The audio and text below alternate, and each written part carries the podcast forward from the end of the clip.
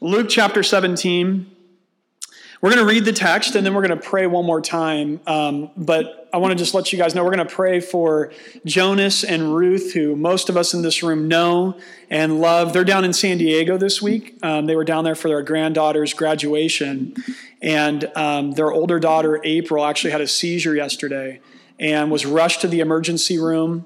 And uh, she was unconscious but breathing. They ran scans on her Thank God she uh, woke up last night and she's doing much better this morning. Her CT scan came back clear, but they're waiting on test results of an MRI. And so we're going to continue to pray together for April and her husband Steve, and of course, Ruth and Jonas and their whole family. So let's read this text and then we're going to pray one last time. So this is Luke 17, starting in verse 11.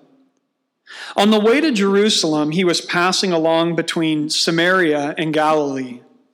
And as he entered a village, he was met by ten lepers who stood at a distance and lifted up their voices, saying, Jesus, Master, have mercy on us. When he saw them, he said to them, Go and show yourselves to the priests. And as they went, they were cleansed. Then one of them, when he saw that he was healed, turned back, praising God with a loud voice, and he fell on his face at Jesus' feet, giving him thanks. Now he was a Samaritan. Then Jesus answered, Were not ten cleansed? Where are the nine? Was no one found to return and give praise to God except this foreigner? And he said to him, Rise and go your way. Your faith has made you well. What an amazing story before us that you've given to us, Lord. We're so thankful for your word. We do pray now that you would give us understanding and that you would speak to our hearts as we've already prayed. But Lord, our hearts this morning are also filled with a level of anxiety and concern for a family that we love so much. And we think of April right now, still in a hospital in San Diego. God, we are so thankful that she uh, woke up from being unconscious last night. We're so thankful that she's feeling more herself this morning. She was able to eat breakfast, and we're thankful for that. Lord, we want to pray, though, for complete healing. And Lord, we are thankful that the CT scan came back clear, but we pray for this MRI. We pray that the results of this would reveal nothing significant and that you would give the doctors wisdom as to what is going wrong in her body.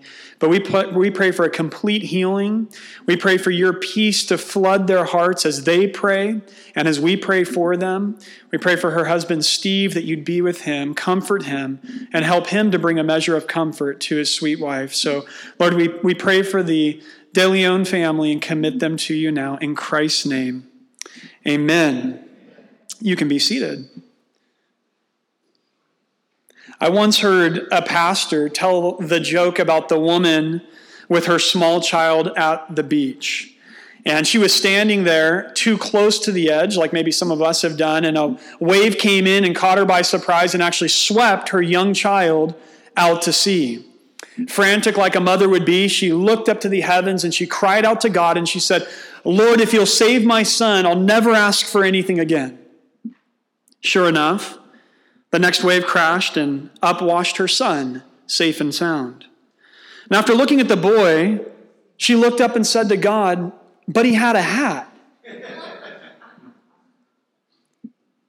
now we laugh a little bit, and we should, but we should all also readily admit that we too struggle at times with ingratitude. God does something great in our life. God does something wonderful in our lives. And just as quickly as we can say thank you, or maybe not even say thank you, we turn around and find ourselves asking for something else or wanting something else. In fact, ingratitude, church, might be one of our biggest sins. And a sin that we're often not even aware that we're committing. I mean, how much have we truly, if you stop and think about it, how much have we truly been blessed with in our lives? And yet we go through our daily routines often without even giving a, a, a word of thanks to the God from whom all, blessing, all blessings flow, not blessings, all blessings flow. I mean, how many of you guys had breakfast this morning, for example? Most of us in this room. How many of you could have had breakfast if you didn't? All of you should raise your hand because we have donuts and coffee here. We got you taken care of. I mean, how many of us know people who are worse off than we are? They don't have the resources that you have. Sure, you might not have everything you want, but we can look around and go, but you know what? I'm doing probably relatively okay. How much have we been blessed with? And yet we always seem to want more. How many times has God come through for you in your life? And yet again, maybe we didn't even stop to say thank you. You know, when you first read a text like this, it's easy to go, what does this have to do with me? Like, how could I relate to 10 lepers? Um, but, but the reality is, the truth of the matter is that this text has everything to do with us because underneath the healing of leprosy, there's issues of faith, there's issues of mercy, there's issues of gratitude, or I guess ingratitude. So ultimately, this text says a lot to us about our relationship to our God and his relationship to us. And so let's closely consider the teaching for today. As the story begins, we're reminded there in verse 11 that Jesus was on his way to Jerusalem. This text takes place in what's known in this book as the travel narrative. It's a section of this book, starting back in chapter 9, verse 51, where Jesus had concluded his ministry in the north and he had set his face to go to Jerusalem, where he was going to die on the cross for our sins and rise again from the dead. And so, him and his disciples are on a road trip. They're traveling to Jerusalem. There's a lot of teaching that Jesus is giving them. A lot of it's about the cost of discipleship, because again, he's about to die. Their own lives are going to be threatened. But also, there's these encounters that he has on the way, like this one. And as Jesus enters this village, He's greeted there by these 10 lepers who, in verse 12, stood at a distance. Of course they did. In fact, they were required to. Did you know that for lepers, if people approached lepers in this, in this culture, lepers actually had to shout out in advance to those people, unclean, unclean, unclean, so that they could be avoided. And you thought you had a hard time meeting new people. That was their plight. They were cut off from the community. They were alienated from normal social interactions. I mean, they, they were in the worst possible situation in society, removed from all relationships outside of that leper colony. They were cut off from their families. They were cut off from friendships, again, outside of their own leper colony. They were removed from business and making money. They weren't allowed to engage with government, and they were even cut off from the religious community and religious life. I suppose the closest parallel in our culture might be having a, a life sentence in prison, where you're cut off from normal society. So you're, you're only involved with that subgroup, that subpopulation. So it's kind of like a, a life sentence in prison, except for, their, for them, the government wasn't even taking care of their needs the way your needs are taken care of in a modern prison. And so in verse 13, out of desperation, these 10 lepers who are in that kind of a situation, they cry out to Jesus and they beg him for mercy. Now, what's so significant here is that they use a title when they call him. They say, Jesus, Master, have mercy on me or on us. And the fact that they would call Jesus master demonstrates that there's some level of expectation, but also some level of trust on their part that Jesus is actually capable of bringing a healing to them, of actually helping them out of their miserable state. Now, what happened is they had probably heard about Jesus' ministry that he had already done. In fact, earlier in the Gospel of Luke, back in chapter 5, Jesus had already healed a leper. And that leper was cleansed. And in chapter 5, verse 15, we read, The report about him went abroad. So Jesus had healed a leper there. And what's funny is Jesus had told him, Don't tell anybody, but when God does something great in your life, you gotta, you gotta tell people. And so the report just spread like wildfire. And these lepers probably caught wind of that. And so here comes that same guy, Jesus, into their community, into their village, and out of desperation, instead of saying, unclean, unclean, they're saying, Jesus, Master, have mercy on me. I wonder if he'll care about me. I wonder if he'll touch me. I wonder if he would be willing to extend a healing to me. notice Jesus' response. He gives them a command. In chapter 5, when he healed the leper, he, he just healed him right there. And in this chapter, in this instance, he tells him to do something. In verse 14, he says, Go and show yourselves to the priests. Now, what's going on here? Why, why do they need to go show themselves to the priest?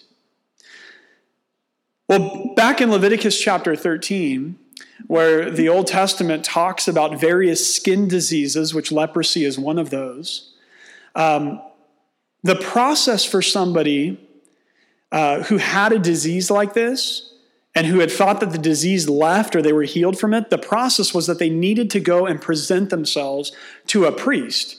And the priest would then examine their body to try to determine to the best of their ability whether or not the disease had left them.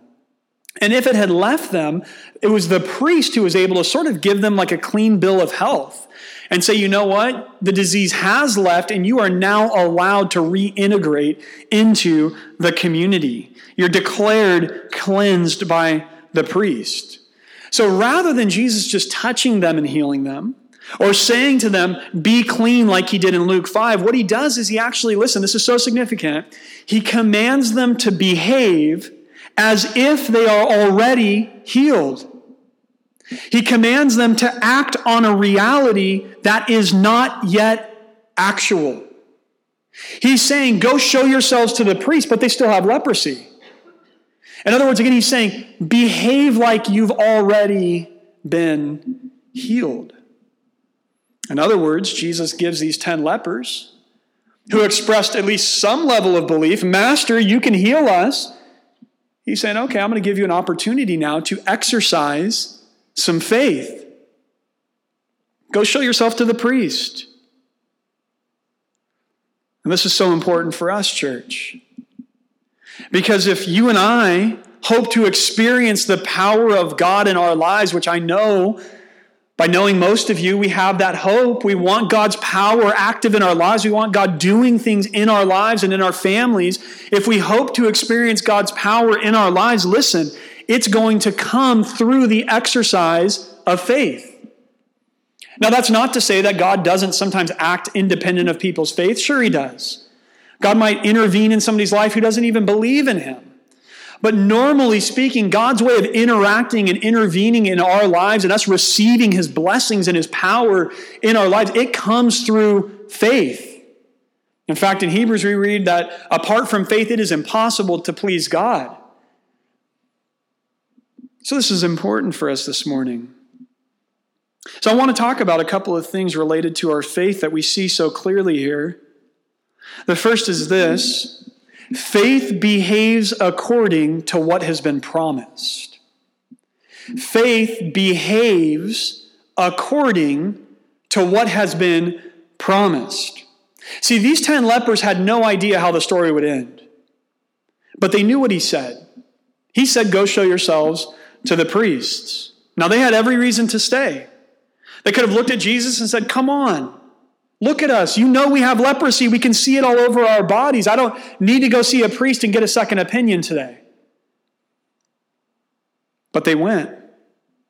See, faith is behaving not according to how things are or how things seem to be right now. No, no, no. It's behaving according to what has been promised to you. In Hebrews 11:1 1, we read, "Now faith is the assurance of things hoped for, it's the conviction of things that are not seen yet. So, so it's this expectation that what's been told to me, what's been promised to me, is actually going to come to pass. And it's me living my life in light of that. It's me behaving according to those promises rather than just what I'm seeing right now. Now, one of the great heroes of the faith is Father Abraham. Listen to the faith of Abraham described there in Hebrews 11. This is verses 8 and 9. I want you to notice that Abraham is demonstrating what I'm talking to you about right now. Abraham made decisions. He behaved in according not to what he could see, but in accordance to what God had told him would come, up, come to be and come to pass. By faith, we read in Hebrews 11, Abraham obeyed when he was called to go out to a place that he was to receive as an inheritance. Listen, and he went out, not knowing where he was going. By faith, he went to live in the land of promise. Friends, that's where faith lives, in the land of promise. Saying, This is what God told me is going to happen.